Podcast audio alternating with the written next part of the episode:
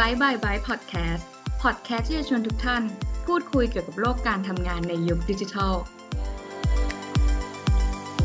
จากตอนที่แล้วครับที่เราพูดถึงทักษะทั้ง 10 ข้อ โดยใน World Economic Forum ครับเขาได้แบ่งทักษะทั้ง 10 ข้อนี้ออกเป็น 4 กลุ่มทักษะประกอบด้วย 1. กลุ่มทักษะการใช้และพัฒนาเทคโนโลยี 2. กลุ่มทักษะการแก้ไขปัญหา 3. กลุ่มทักษะการทำงานร่วมกับคนอื่น และ 4. กลุ่มทักษะการจัดการตัวเอง ในตอนที่แล้วครับเราได้พูดถึงทักษะใน 2 กลุ่มแรกไปแล้ว ประกอบด้วย 7 ทักษะย่อย ในวันนี้ครับไอซ์กับนูบจะมาพูดกันในทักษะที่เหลืออยู่ ก็คือ 2 กลุ่มทักษะแบ่งออกเป็น 3 ข้อย่อย นอกจากนี้ครับไอซ์กับนูบเนี่ยยังได้ไปค้นคว้า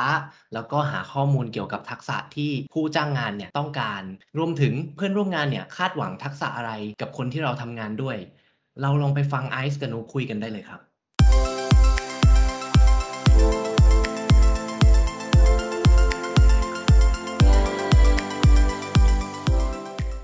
านมาแล้วนะคะ2จาก4 กลุ่มทักษะ เรามาต่อกันที่ทักษะกลุ่มที่ 3 ก็คือ ประเภทการทำงานร่วมกับคนอื่น ซึ่งในกลุ่มทักษะนี้จะมี 1 ทักษะย่อยก็คือ ทักษะความเป็นผู้นำและความมีอิทธิพล leadership and social influence ทักษะนี้ค่ะ พอแปลเป็นภาษาไทยแล้วเนี่ยอาจจะทำให้เรา มีความเข้าใจผิดได้ ซึ่งต้องบอกไว้ก่อนเลยว่า การเป็นผู้นำเนี่ยไม่ใช่การไปสั่งให้ใครทำอะไรนะ เพราะว่าอันนั้นอะมันจะเป็นทักษะของการจัดการเนาะแต่ว่าอันเนี้ยความเป็นผู้นำอะมันจะผูกติดอยู่กับความมีอิทธิพลต่อคนอื่นต่างหากเราก็มองเหมือนไอ้นะ เรามองว่าการมีอิทธิพลอะ มันไม่ใช่การมีอิทธิพลแบบเจ้าถิ่นเจ้าที่ แต่ความหมายของมันคือมันทำให้คนรู้สึกว่าต้องทำอะไรหรืออยากทำอะไรสักอย่างให้มันดีอะการเป็นผู้นำอะมัน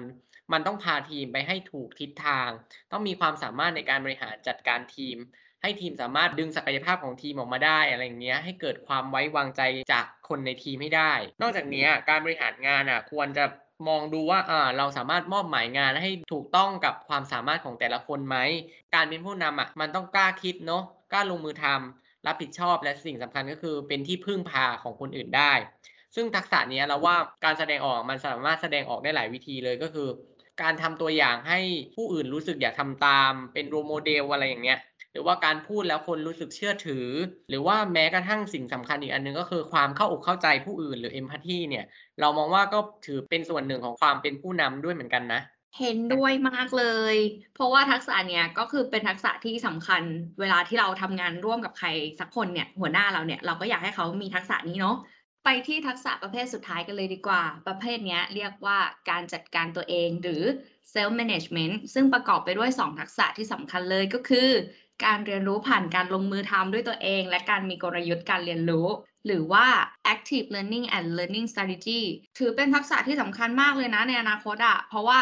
การเรียนรู้และการพัฒนาตัวเองอย่างต่อเนื่องผ่านการปฏิบัติงานเนี่ย เมื่อเราทำสิ่งต่างๆ ได้เนี่ย ก็จะสามารถเรียนรู้พัฒนาปรับปรุงการทำงานของเราต่อไปได้เรื่อยๆเลยค่ะถูกเลยไอ้เพราะเหมือนถ้าเรามองเนาะทุกวันนี้การเปลี่ยนแปลงมันเกิดขึ้นอย่างรวดเร็ว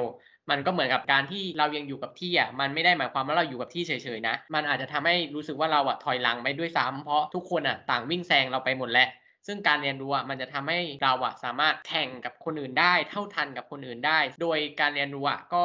มีหลากหลายรูปแบบเลยไอ้เช่น แบบเปิดใจยอมรับความเห็นของผู้อื่น เรียนรู้จากผู้อื่น หรือแม้กระทั่งเราก็พัฒนาเรียนรู้ด้วยตนเองเนาะซึ่งสิ่งเหล่านี้มันเป็นสิ่งสำคัญที่สามารถทำให้เราอะเผชิญกับทุกสถานการณ์ที่จะต้องเจอในอนาคตได้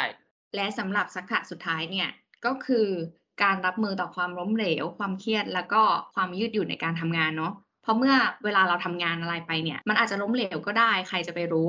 ซึ่งการที่เรามีทักษะเนี้ยมันจะทำให้เรารับมือกับความล้มเหลวได้ดีกว่าคนอื่น รับมือกับความเครียดได้ดีกว่าคนอื่น ซึ่งการทำงานเนี่ยไม่มีใครทำแล้วไม่เครียดหรอก เพราะว่าในการทำงานยุคใหม่ ๆ เนี่ยอะไรมันก็ใหม่ไปหมด ไม่ว่าจะเป็นแพลตฟอร์มในการทำงาน การประเมินผลที่มันเคร่งเครียดมากกว่าแต่ก่อน แต่ว่าถ้าเราทำงานแล้วเราเครียดเนี่ยเราก็ต้องเรียนรู้ที่จะ รับมือกับมันให้ได้ด้วย ใช่ จากที่เราคุยกันมาระหว่างนุกกับไอซ์นะครับ ในกลุ่มทักษะประเภทนี้ก็จะมีด้วยกัน 2 ทักษะนี้นะครับ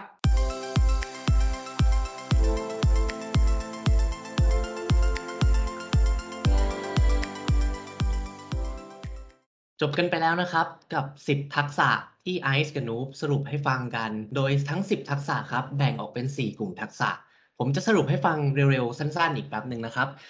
ใน 4 กลุ่มทักษะนี้แบ่งออกมาได้ทั้งหมด 10 ทักษะย่อยครับ แล้วก็ในกลุ่มทักษะแรกเนี่ยเรียกว่าการใช้และพัฒนาเทคโนโลยี มันประกอบไปด้วยทักษะย่อย 2 ตัวก็คือ การใช้งานและควบคุมเทคโนโลยี กับอีกตัวหนึ่งก็คือ ทักษะการออกแบบและเขียนโปรแกรมเทคโนโลยี กลุ่มทักษะที่ 2 ครับ คือทักษะประเภทการแก้ไขปัญหา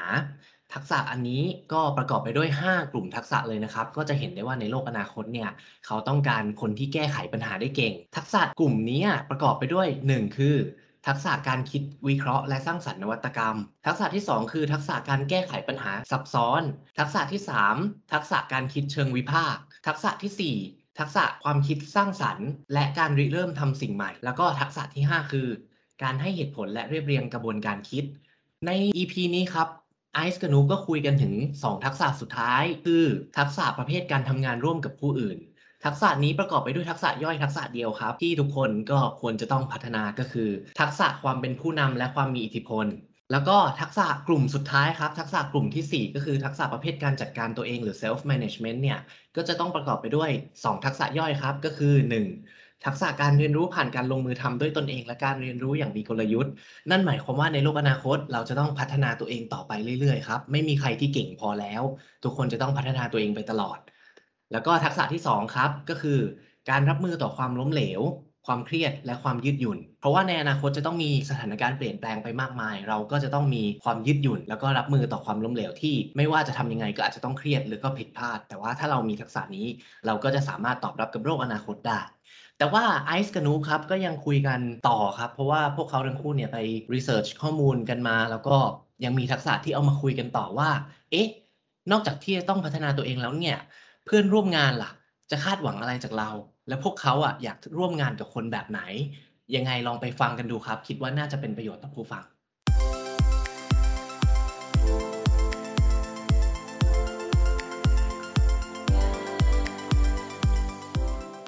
จริง ๆ แล้วนะครับ จากที่เราไปหาข้อมูลกันมา มันก็ยังมีอีกหลาย ๆ skill เลยที่วันนี้อยากชวนคุย ใช่แล้วค่ะ ทั้ง hard skill อื่น ๆ ตามสายงานแล้วก็ soft skill อื่น ๆ อีกมากมายเลยเนี่ย แต่ว่าเราอะอยากรู้ว่า character อะไรอะของเพื่อนร่วมงาน ที่เรารู้สึกว่าถ้าเขามีทักษะเหล่าเนี้ยมันจะช่วยเราได้มากจริง ๆ อ๋อ ประเด็นนี้เลยไอซ์เราว่าทักษะที่อยากให้เพื่อนร่วมงานมีอะก็คือทักษะของการทำงานร่วมกับคนต่างวัฒนธรรม และต่างวัยครับ โดยปัจจุบันเนาะการทำงานอะมันต้องอาศัยการประสานงานจากหลากหลายองค์กร จากคนที่มาจากต่างวัฒนธรรม ต่างวัย หรือแม้กระทั่งต่างแนวคิดกันดังนั้นการทำงานร่วมกับผู้อื่นอะมันจะต้องมีความยืดหยุ่นพอสมควร เพื่อจะให้เราสามารถปรับตัวตามสภาพแวดล้อมได้ทำให้เราอะสามารถทำงานออกมาได้ดี แล้วก็สามารถทำงานร่วมกับผู้อื่นได้อย่างราบรื่น ซึ่งทักษะเหล่านี้จะช่วยให้เราสามารถเจรจาต่อรอง และกำหนดเงื่อนไขในการทำงานได้แล้วก็อีกการหนึ่งอะที่สำคัญคือรู้และเข้าใจถึงจุดแข็งจุดอ่อนของคนที่เราจะทำงานด้วย แล้วก็สามารถสร้างความยืดหยุ่นที่จะทำงานร่วมกับผู้อื่น และสามารถปรับตัวได้อย่างรวดเร็วเลยไอ เห็นด้วยมาก ๆ เลย เพราะว่าจริง ๆอะสิ่งที่หนูบอกอะมันก็จะลิงก์กับของเราเลย เรารู้สึกว่าการทำงานสมัยใหม่เนี่ย เพื่อนร่วมงานของเราอะควรจะทำงานเป็นทีมเป็น เพราะว่าในทีมทีมหนึ่งเนี่ยมีทั้งคนที่อายุน้อยกว่าเรา อายุมากกว่าเรา คนที่มีเจเนอเรชันต่างกับเรา คนที่เป็นหัวหน้าเรา คนที่เราจะต้องไปติดต่อประสานงานต่างๆ เนี่ย ถ้าสมมติว่าเราทำงานเป็นทีมไม่เป็น เราชอบทำงานคนเดียว เราชอบอยู่คนเดียว เราไม่อยากคุยกับใครเลยอย่างเงี้ย มันก็จะทำให้งานมันไม่เดินเนาะบางทีอะเราก็ต้อง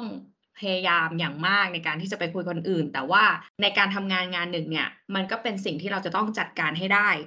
เพราะฉะนั้นถ้าเรายิ่งเพิ่มพูนทักษะการทำงานเป็นทีมเนี่ย มันจะช่วยให้เรามีสกิลของการจัดการคน และเพิ่มทักษะการ manage เวลาของเราได้ ซึ่งถ้าเรายิ่งเก่งเนี่ย เราก็จะยิ่งคุยกับคนอื่นง่าย งานของเราอะก็จะเสร็จไวขึ้น แล้วก็มีความสัมพันธ์ที่ดีกับคนอื่นอีกด้วย อืม พอพูดถึงประเด็นเนี้ยทำให้เรานึกออกอีกอย่างหนึ่งเลย ก็คือประเด็นเรื่องความฉลาดทางด้านอารมณ์อะไอซ์เพราะเรามองว่าการที่เราต้องเจอกับความรู้สึกที่มันหลากหลายอารมณ์ในแต่ละวันอะคนบางคนมันก็จัดการได้ไม่ดีเนาะส่วนคนที่เขาสามารถจัดการอารมณ์ได้ดีอะมันเรามองว่ามันจะทำให้เขาอะรู้สึกมีสุขภาพจิตที่ดี มองโลกในแง่ดี แล้วสิ่งเหล่านี้มันจะทำให้แบบเหมือนเขามีเหตุผล มีสติ ในการทำงานและก็แก้ไขปัญหาต่างๆ ได้ดีอะจริง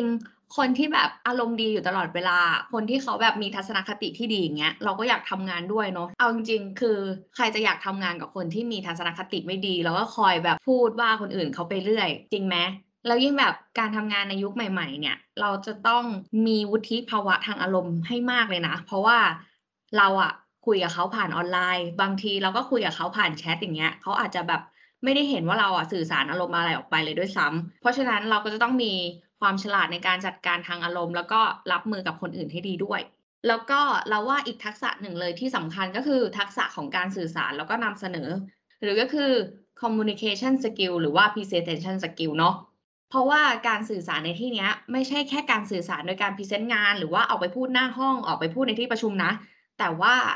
หัวใจหลักของการสื่อสารเนี่ยก็คือการคุยกับเพื่อนร่วมงานเนาะเราสื่อสารกับเพื่อนร่วมงานยังไง เราสื่อสารกับเขาดีไหมโอเค หรือเปล่าเข้าใจตรงกันหรือเปล่า คือทักษะเนี้ยจะเป็นตัวช่วยที่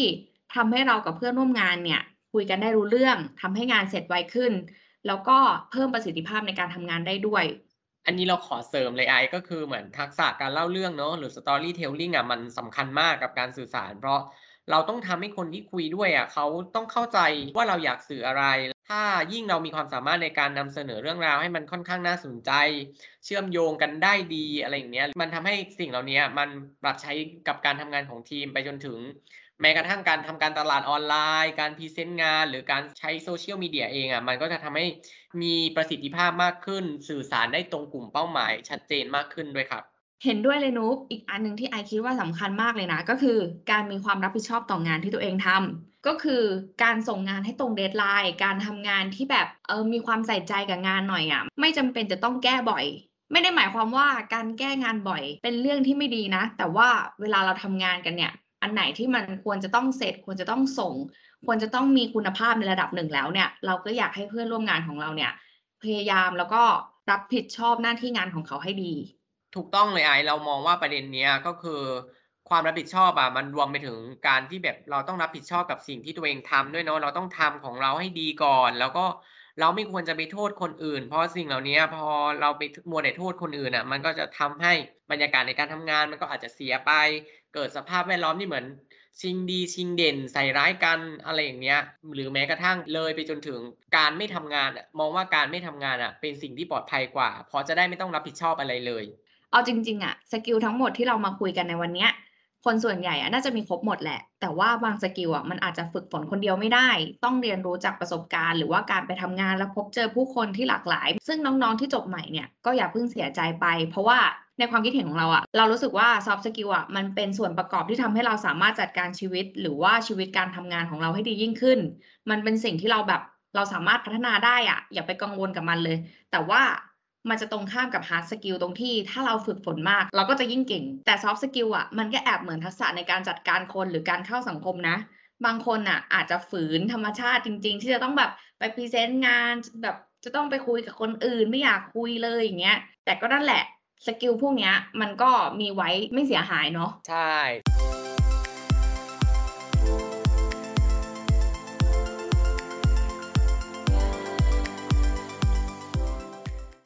ครับนี่ก็เป็น skill ที่ไอซ์กับนุ๊กหาข้อมูลมาแล้วก็นำมาคุยกัน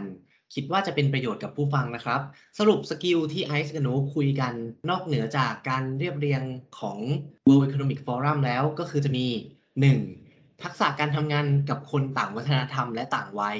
อันนี้ก็อาจจะมีความยืดหยุ่น แล้วก็มีความเข้าใจคนอื่นนะครับ2ก็คือการทำงานเป็นทีม อันนี้ก็เป็นทักษะที่หลาย ๆ ที่ก็ต้องการมานานแล้ว แล้วก็ในปัจจุบันทุกคนไม่สามารถเก่งในทุกๆด้านได้ครับ เราก็จำเป็นที่จะต้องแบ่งงานกัน แล้วก็ยังต้องทำงานร่วมกับผู้อื่นอยู่ แล้วก็ทักษะที่ 3 ครับ เมื่อทำงานร่วมกับผู้อื่น เราก็จะต้องมีความฉลาดทางอารมณ์ เราก็จะต้องเข้าใจตัวเองว่า ตอนนี้เรายังไม่ได้กินกาแฟนะ เราอารมณ์ไม่ดีนะ เราง่วงนอนนะ ถ้าเกิดเราเข้าใจมันเราก็จะสามารถควบคุมการแสดงออกของเราได้ทำให้คนที่อยู่กับเราเนี่ยไม่ได้รับพลังในแง่ลบของเราออกไป ในขณะเดียวกันเมื่อเราเข้าใจตัวเอง ก็จะช่วยให้เราเข้าใจผู้อื่นได้มากขึ้นด้วยนะครับ ทักษะทีสี่ 4 ก็คือ ทักษะการสื่อสาร ทักษะนี้ไอซ์กับนุก็พูดกันไปจนถึงการนำเสนอ แล้วก็การเล่าเรื่อง ซึ่งทั้งหมดเนี้ยมันก็น่าจะอยู่ในเทือกเดียวกันที่จะสามารถนำมาประยุกต์ใช้ทั้งการสื่อสารของเรา ไปจนถึงการทำงาน การออกแบบการนำเสนอ แล้วก็ไปจนถึงการใช้งานโซเชียลมีเดียอย่างมีประสิทธิภาพ มาจนถึง ทักษะสุดท้ายครับก็คือการมีความรับผิดชอบต่องานที่ตัวเองทำก็คือ อันนี้ก็น่าจะเป็นเบสิกเลยครับ ก็คือการที่ส่งงานตรงเวลา แล้วก็ไม่ทำงานที่คนที่รับงานต่อจากเราต้องไปแก้ไปปรับให้เยอะ ซึ่งมันก็อาจจะทำให้คนอื่นมองเราไม่ดี แล้วก็บรรยากาศในทีมเสียไปไอซ์ก็ยังให้กำลังใจทุกคนครับว่า soft skill และ hard skill ที่เราพูดกันมาทั้งหมดในวันนี้ มันก็เป็นทักษะที่สามารถฝึกฝนกันได้ แล้วก็หลาย ๆ คนเนี่ยอาจจะมีมาอยู่แล้ว แล้วก็สามารถพัฒนาต่อยอดกันไปได้ นี่ก็คือทักษะที่เราสรุปมาให้ฟังกันในวันนี้ครับ โดย EDDA เนี่ยก็ยังมีอีกหลากหลายช่องทาง แล้วก็หลากหลายโปรแกรมที่เราจะนำมาให้คุณผู้ฟังสามารถติดตามกันได้นะครับ รับรองว่าในปีหน้าเราจะมีโครงการใหม่ๆ มาเพื่อพัฒนาทุกคนแน่นอนสำหรับวันนี้สวัสดีครับ ติดตามสาระดีๆ จาก EDDA ได้ที่ www.etda.or.th หรือ Facebook Page ETDA Thailand และอย่าลืมติดตาม Bye Bye Bye Podcast ของเราได้ที่ SoundCloud Spotify Apple Podcast Google Podcast และ YouTube ในช่อง EDDA Channel